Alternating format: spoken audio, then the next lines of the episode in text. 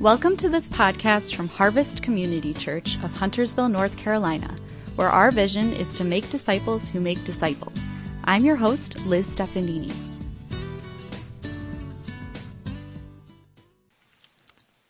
Good morning.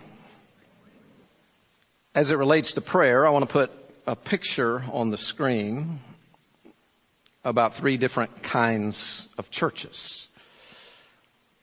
There's the prayerless church, the prayer ministry church, and the house of prayer. The prayerless church hardly recognizes the importance of prayer. Oh, every church prays, but in a prayerless church, it, the prayers are ritualistic and routine, and it seems like they come and go without people thinking much about them. The prayer ministry church is a step up. In that church, it recognizes that prayer is important and prayer becomes an important ministry of the church and there are few people in that church that are really committed to prayer.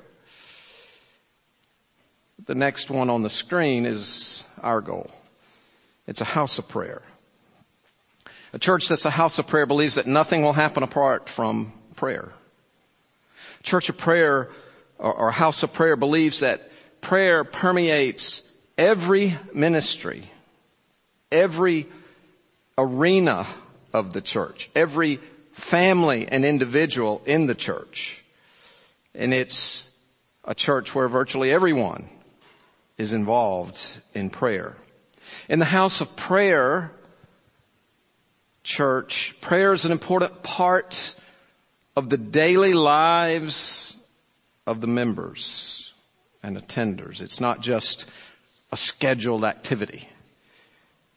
Prayer saturates the worship gatherings. People pray through the week before they come to gather for corporate worship. They pray before the service. There's a significant amount of prayer or time given to prayer in the service and even often prayer after the service.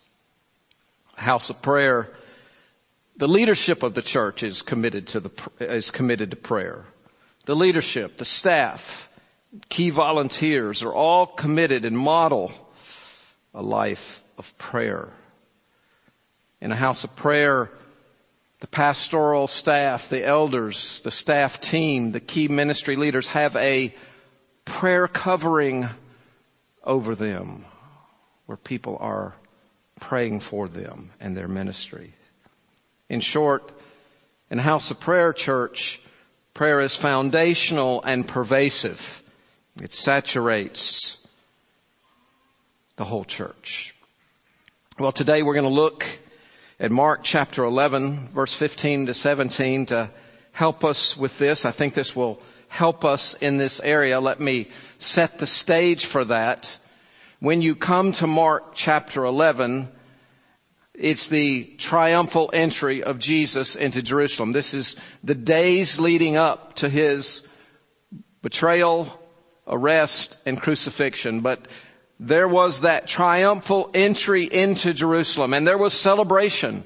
It was, it was a, it was a great mood. They were throwing palm leaves down and people were saying Hosanna and it was very much a celebration, but the tone changes pretty quickly when Jesus comes in verse 15 to visit the temple.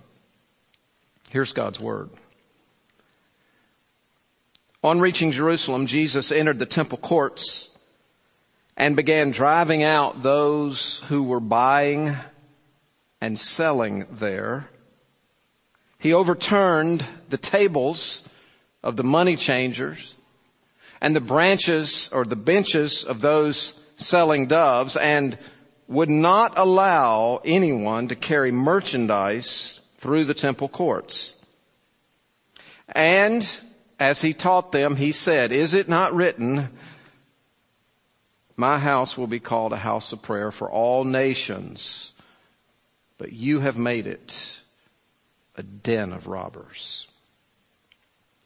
Now, here's God's word for us this morning. When we value prayer like Jesus did, we are praying in His name.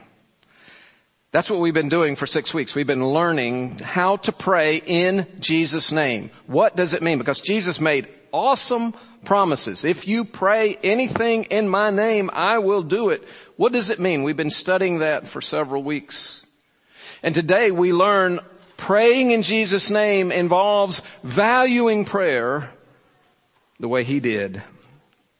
Now, we need to say right up front, Mark 11 is what's happening in the temple. It's not about the church per se. In the first instance, this was about what was God's house at that moment, the physical temple.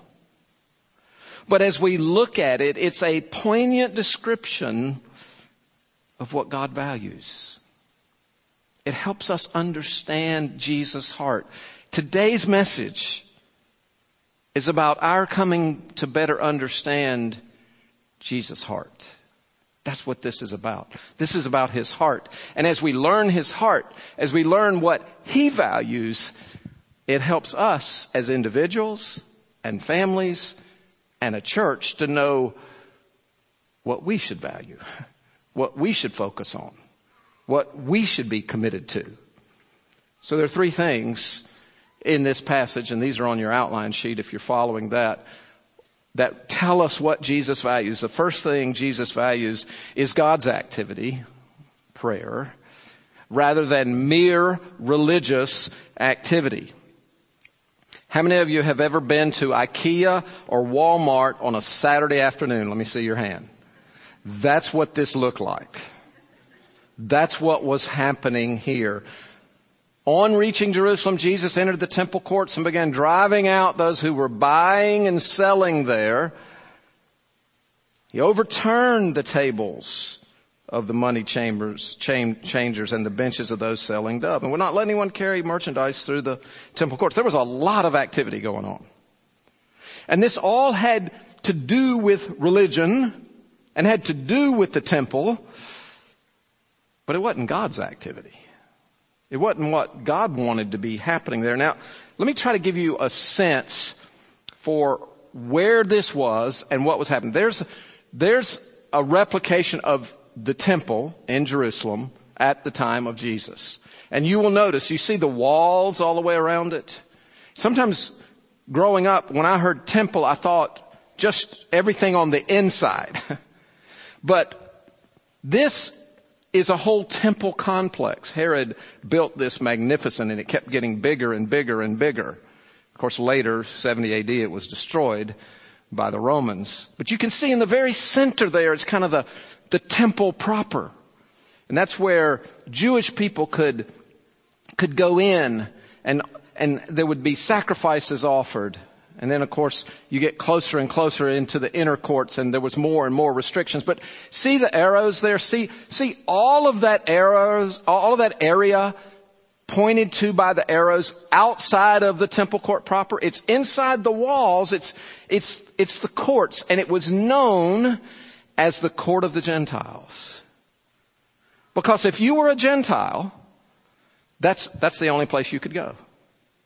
You could not go inside the temple proper. You had to be Jewish. This was a Jewish temple.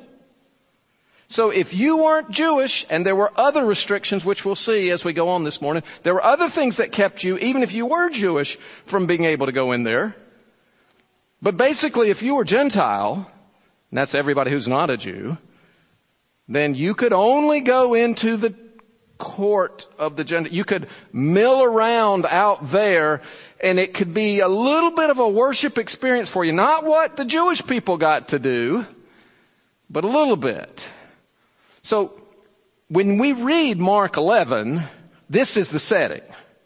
This, uh, if I could take my pointer, th- this is where it's happening. These tables and this selling and this merchandise is all happening there. There would, there would be things like wood, and there'd be animals that they would be selling there. And there would be money changers because your money was like monopoly money. When you came into the temple, you, you couldn't, you had to convert it to temple money and pay the temple tax. So whether you brought Greek or Roman coins, You, you converted it into to temple money. And so you could pay your, your temple tax of half a shekel. So it's not all bad. Think about it. If you, if you've walked a hundred miles to go to the Jerusalem temple to offer a sacrifice, you may not take a lamb with you. You may not carry, uh, carry a wood altar. You're going to need to buy things for that. And yet, it didn't have to happen there. It didn't have to happen in the court of the Gentiles. Because we know from history that just a short ways away on the Mount of Olives, there were four booths selling these things, and the Sanhedrin was operating them. But here, in the only place that Gentiles could come, now it looks like Walmart parking lot. Because people are selling and doing this and that and the other. And so in response to Jesus walking in and seeing something going on that was not holy, he exhibits holy zeal. He was not out of control. He was never out of control. This is the only act of violence recorded by Jesus in the Bible. He doesn't hurt anyone. He's not violent against anyone. He's acting out a parable, or actually a prophecy. He's acting out a prophecy against the things that are going on. And he he turns these tables over. He will not allow people. We don't know how many hundreds of people may have been out in these courts. We do know uh, one Passover, the Josephus, the Jew, Jewish historian, said that for that Passover, there were 255,000 lambs sacrificed. So there was a lot of activity, but it wasn't God's activity. People were supposed to come here to meet God. People were supposed to come here to worship. People were supposed to come here to pray. And now it's a marketplace. And Jesus will not put up with it. My house, he says, will be called a house of prayer. It is his house. You know, there's something very, very important about worship. There's very, something very, very important about church life and that's the word stewardship. It belongs to God. This is not our church. We say that my church or our church. This is God's church. It's His house. And He gives us a lot of freedom. You know, we can choose when we meet and where we meet, what time we start, what time we finish, what the actual service or we can choose all kind of things like that, but we cannot choose the priorities of the church. God's already done that for us because it's His house. And He values His house to be a place for prayer. And that's what He has told us. That's stewardship. We don't own the church. God does.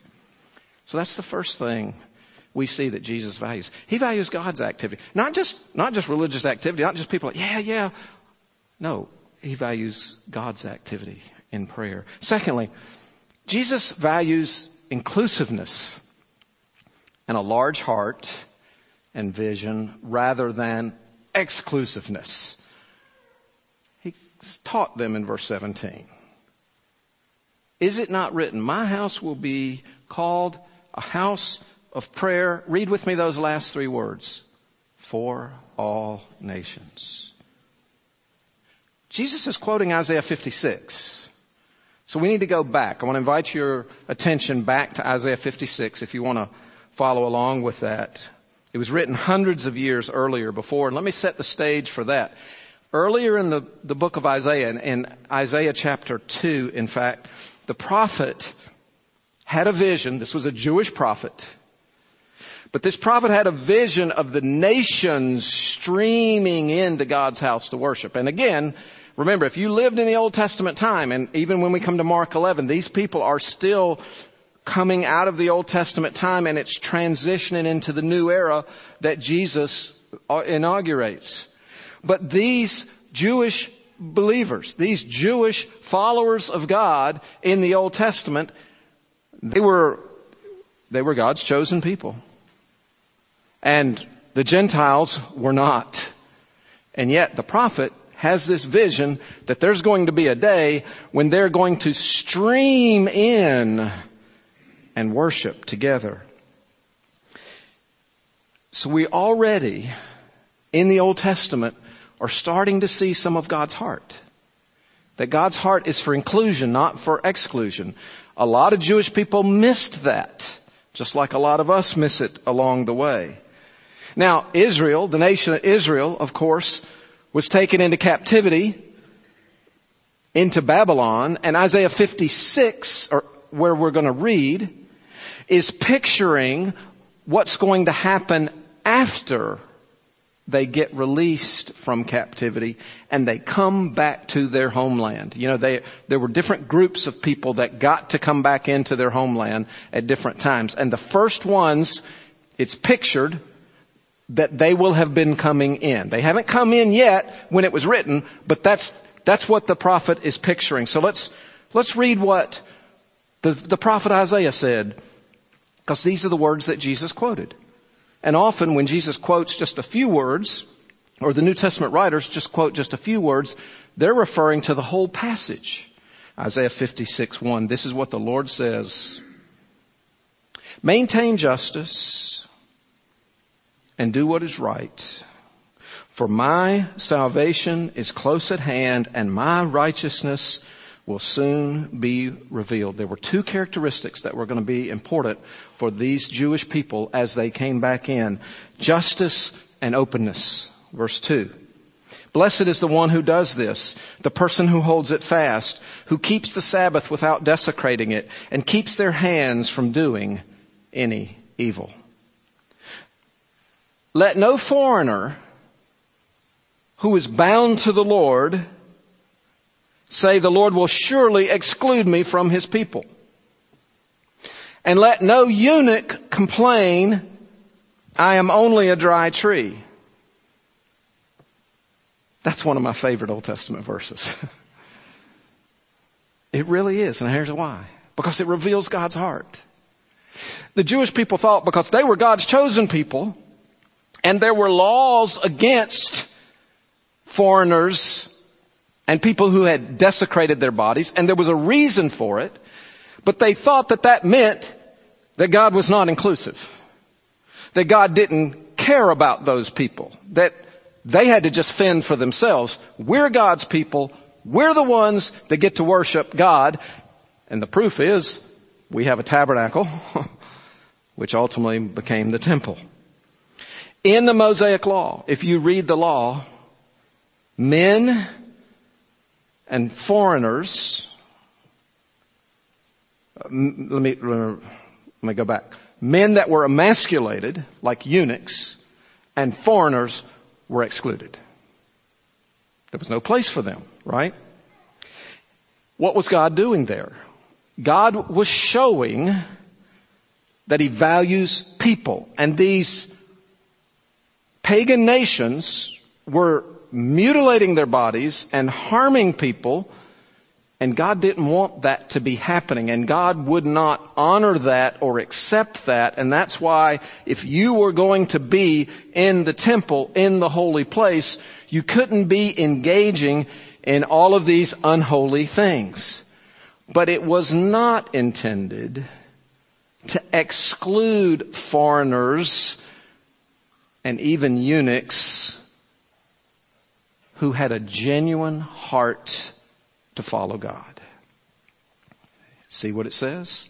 Don't let any foreigner who is bound to the Lord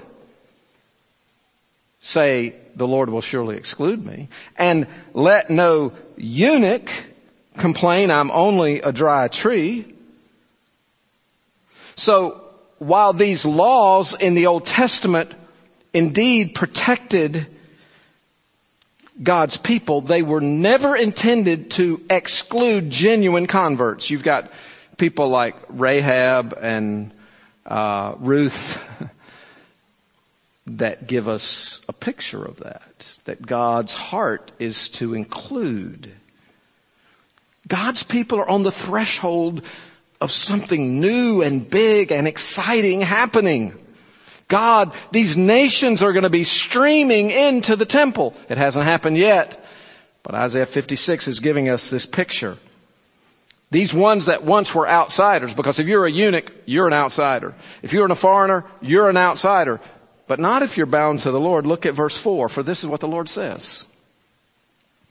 To the eunuchs who keep my Sabbaths, who choose what pleases me and hold fast to my covenant, to them I will give, see the next words, within my temple and its walls a memorial and a name better than sons and daughters. I will give them an everlasting name that will endure forever. It keeps getting better. Verse six. And foreigners who bind themselves to the Lord to minister to Him, to love the name of the Lord, to be His servants, all who keep the Sabbath without desecrating it and who hold fast to my covenant, these I will bring to my holy mountain and give them joy in my house of prayer.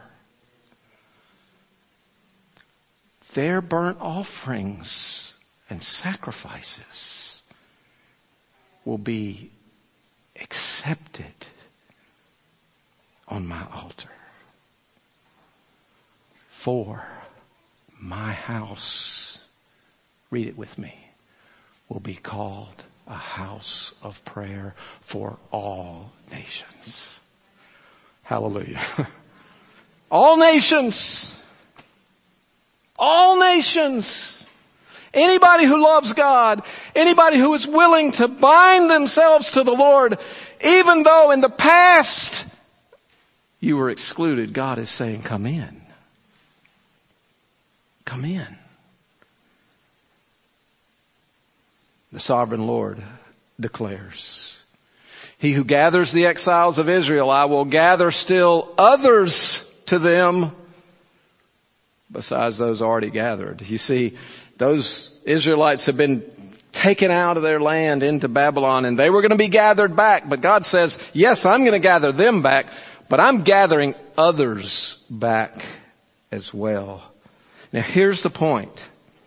You might say that that court of the Gentiles was a picture of the great coming day when the Gentiles were going to get gathered in. You see, this is still the Jewish temple. But God, in His mercy, allowed there to be a place where Gentiles could come.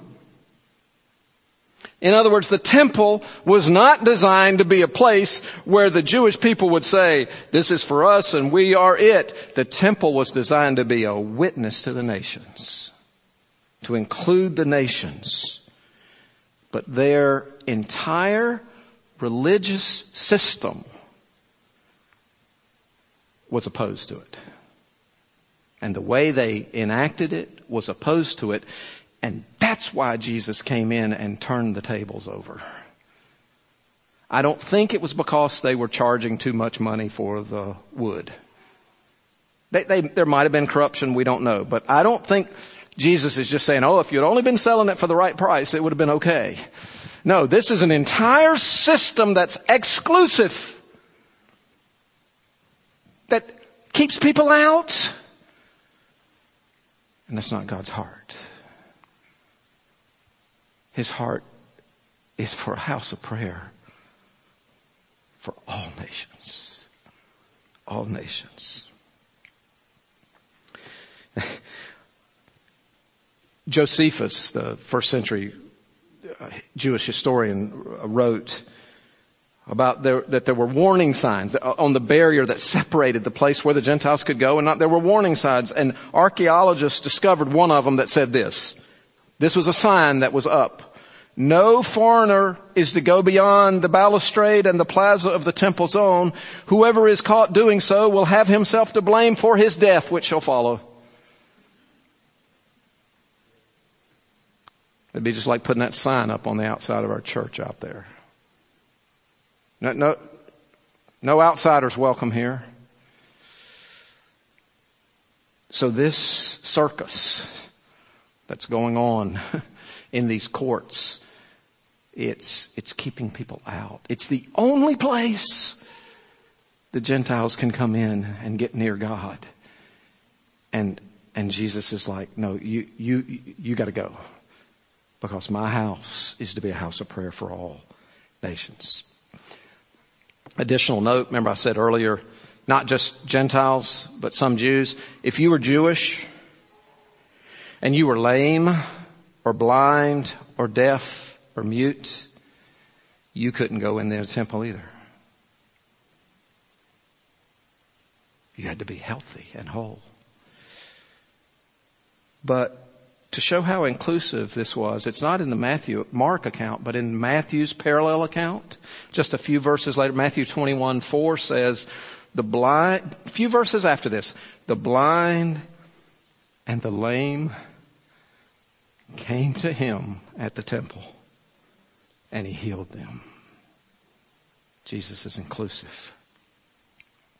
When, with the coming of Jesus Christ, this, uh, this great ingathering started. Think about it. We went through the book of Acts, Acts chapter 8. The man that was saved in Acts chapter 8 was an Ethiopian eunuch. He was both a foreigner and a eunuch.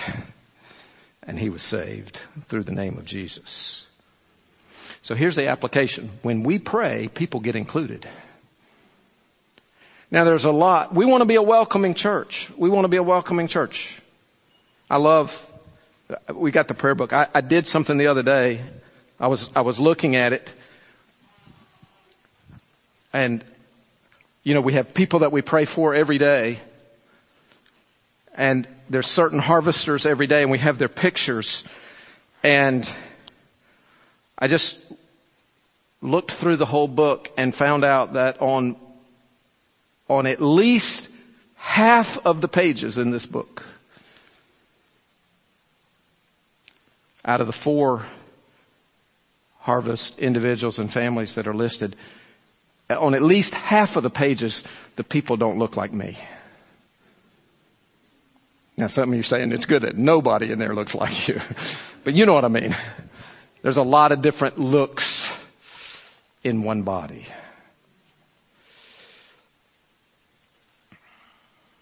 What does it make? What does it take for people to feel wanted and, and included in our church? Well, it takes all of us having a welcoming heart, a kind spirit, and an openness to all people. It definitely takes that, but it also takes prayer. Because when the church atmosphere is bathed in prayer, God draws people. Amen? Well, it's important for us to be a house of prayer. It's important for us to get God's values because Jesus values God's activity. Secondly, Jesus values inclusiveness. And then finally, Jesus values something else. He values personal godliness rather than mere outward religiosity. My house be called a house of prayer, but you have made it a den of robbers. And again, people often think, oh, they're, they're ripping people off. That's why Jesus turned those over. I don't, I don't think that's the heart. I think the heart of it goes back to Jeremiah chapter 7. So we're going to look back at Jeremiah chapter 7 quickly. Because he's quoting again from the Old Testament. The context of Jeremiah 7 is you may remember an Old Testament event that was recorded in 2 Kings 18 to 20 and also in Isaiah 36 and 37. A man named Sennacherib, who was the king of Israel, threatened Jerusalem. He threatened to come in and destroy Jerusalem. And one night, 185,000 of his soldiers died. Boom. God preserved Jerusalem. That's a good news. That was the good news. But the bad news was some people took that to say, you know, even though we're living wicked lives, because we have the temple in our city, we're indestructible. We can do anything we want to. We can live any way we want to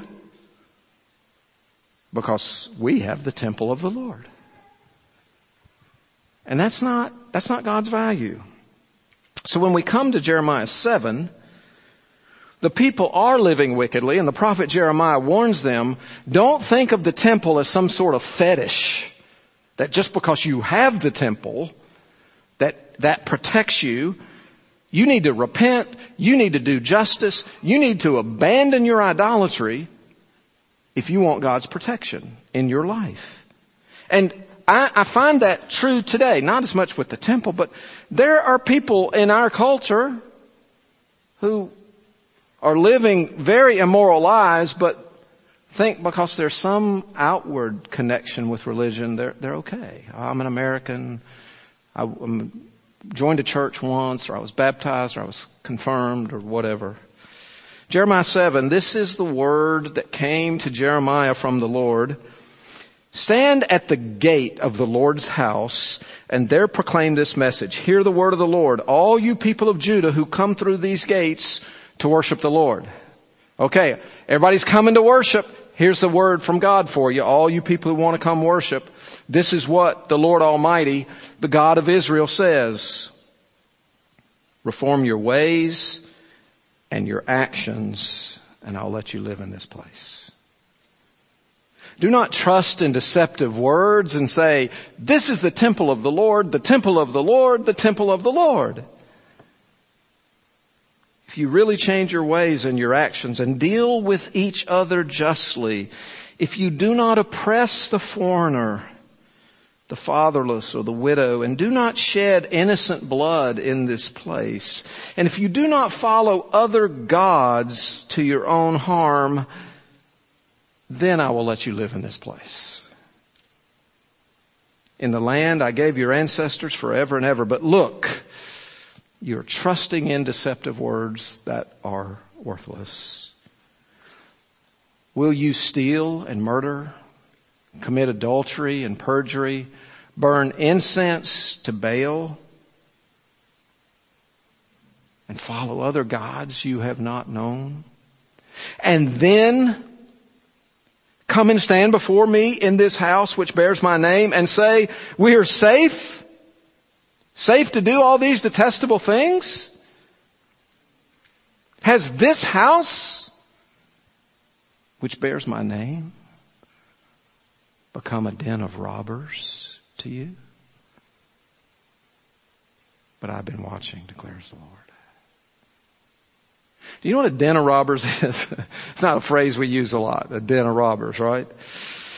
You know, the robbers go rob someplace, maybe Nathan Hardenbrook, our police officer over here, knows. They rob someplace, and then they, they have a little hideout. They have a place they go to that they hole up in before they go do the next one, right? That's, that's kind of, that's the den of robbers. And look what, look how the prophet is saying it. Look what his God is saying through this prophet. The people in Jeremiah's day, Alton, we're doing that. He named five of the ten commandments they had broken. Perjury, adultery, all this stuff.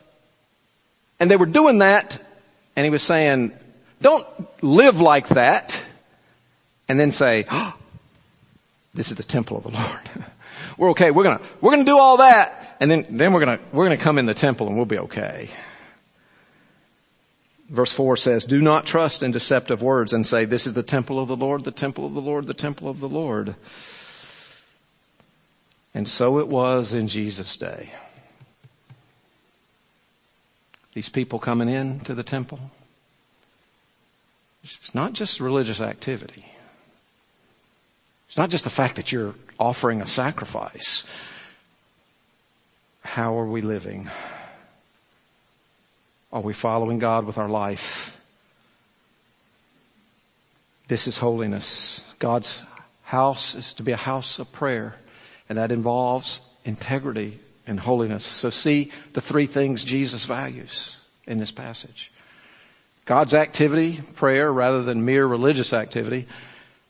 Inclusiveness and a large heart and vision rather than exclusiveness. and personal godliness rather than mere outward religiosity. We could take one word and put over these. That's the word worship. This is worship. When we walk with God, when we pray, when we include others, when we live lives that honor God. When we value prayer like Jesus did, we are praying in His name. So, got a little acrostic here that I'm going to wrap it up with.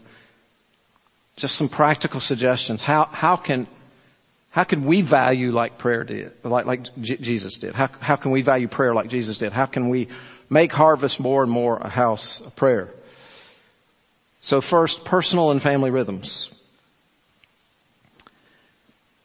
It's interesting that both Jesus and Paul said that our bodies are the temple of the Lord. You know, we don't go to a physical place. I'm, I'm thankful we have a church campus, a building here where the church gathers, but, but the church is just gathered right there. The people right all around you are the church this is this is a physical. Your body is the temple of the Lord, and so to be a house of prayer, we want everybody in their personal life and in their family life to establish rhythms of walking with God. Mark Buchanan said, "What God wants is you. Before He wants your sacrifices, He wants your attention." The R, by the way, the these letters are not always the first one. Just couldn't. I tried. I tried, believe me, but I, I couldn't do it that way. Prayer covering for our leaders. You know, Christian leaders are prime targets for Satan. Satan loves to make anybody fall.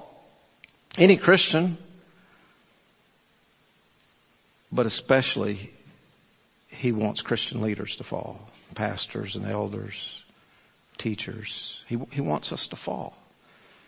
There are Satanists praying for that to happen. So, in a house of prayer, there's a team of people that support and provide a prayer covering, which we need desperately. Atmosphere. In a house of prayer, prayer is foundational and pervasive. It's it's not just one ministry among many. Oh, here's the prayer ministry. No, it's, it's just pervasive. Uh, for, let me give you an example. When we take a mission trip at heart, when we send, let's say we send a team of 12 people to another country, and they're going to do a two week mission trip. Well, during that time, I, I know who's going to be praying for them. I guarantee you their wives and their husbands or their parents or their children will be praying for them every day. It, we, we pray for the people that we're really close to, and that is wonderful and that is good. In a house of prayer, you know who's praying for that mission team?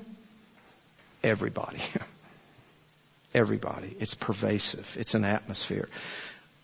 The why, every group and meeting. Now, not every meeting is designed to be a prayer meeting, nor should it be necessarily. But in a house of prayer, every group Every meeting is touched by prayer. So if it's a community group or a Bible study, they're looking at the Word together, they're sharing with each other, they're studying the Bible together, they're do- and they're praying together. Maybe it's a, a, a ministry team planning their strategy out in a house of prayer. Well, in, in a church that's a prayerless church, they might, oh, well, let's open in prayer. Let's somebody say a 30 second prayer and then now let's do all our planning.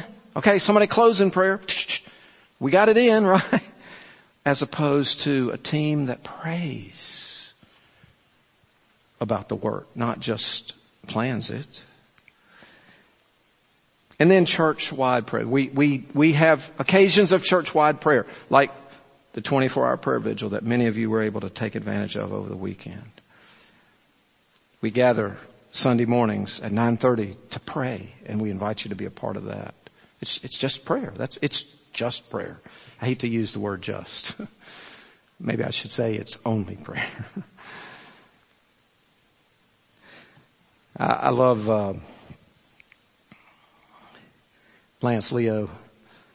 He used, he's a former harvester. He's been living in Minnesota for a bunch of years now, maybe 10, I don't know. Used to love hanging out with Lance. Lance was like, he was, he coached triathletes. Uh, he was a, what do they call it? Ultra marathoner? Uh, what are they, you know, the ones that go to Hawaii and do it all day long, you know? I mean, he was Mr. Fit and that's what his living was. And because of that, um, he went to bed at an ungodly hour. 7 p.m. He was in bed. So you couldn't call him at 7.30 and wake him up. He went to bed at 7 o'clock. Well, in those days, our church-wide prayer gathering was on a weeknight at 7 o'clock. So Lance was a growing, he was committed to harvest, he, he just a wonderful person, but he, he never came to those. And during one 40 days of prayer, he decided, okay, I'm going to come anyway. even though I'm getting up at, you know, three in the morning or four or whatever. And the next day he sent me this note that I've saved. He said, just wanted to say thanks for last night. It felt like we were all huddling around the fire last night as you closed worship. I like the feel of that. I never experienced that feeling of family within a church before. That's church-wide prayer and it's good. And then finally, celebrate, dream, and initiate. Let's celebrate what God has done, what God has taught us about prayer. Many of us would say God has brought us a long way from where we were six months ago, six years ago, whatever. Let's celebrate. Let's praise Him. But dream. Dream. What else does He want to do with us? How else can we pray together? you know, maybe, maybe that 9.30 time doesn't work or the Thursday morning early time that we do virtually at 7.30. Maybe those don't work for you. Well, dream. Just create, you, you don't need permission to go start prayer meetings. Just, just dream, initiate. In a previous 40 days of prayer, one man uh, reached out and he said, Hey, can I come in every day at 7 in the morning and pray? We had to think really hard about that one. We said yes. Another person emailed me one time and said, can I come in on Saturday night and pray in the worship center to bathe the sanctuary in continuous prayer to prepare for Sunday services? This is a house of prayer that we want to be. Now, please don't misinterpret what I'm saying today to focus only on you and me and what we're doing or not doing. I want to remind you this is about God's heart. This is about what He values. And this is about His grace. I would love to see more of you come at 9:30. I'd love to see more of you log on Thursday morning. But you know what? Even if you can't come at 9:30 on Sunday or be there on Thursday, God loves you. God invites you. God welcomes you.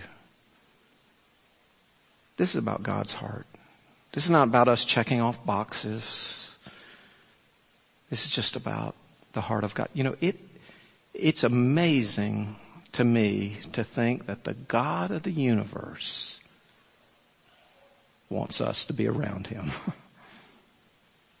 That's what prayer is. He wants us. And so there are times and there are seasons in life and there, there's, there's sometimes maybe a health situation or a personal life situation that it's hard for you to go out. Maybe you can't be in a community group right now or you can't. Hey, God sees all that and He loves you and He wants you to experience Him as well. When we value prayer like Jesus did. Thanks again for joining us today from Harvest Community Church. This podcast is also available on our website, harvestcharlotte.com. Please go there if you want to send a question or comment, learn more about our ministries, or find out how you can donate to support the podcast.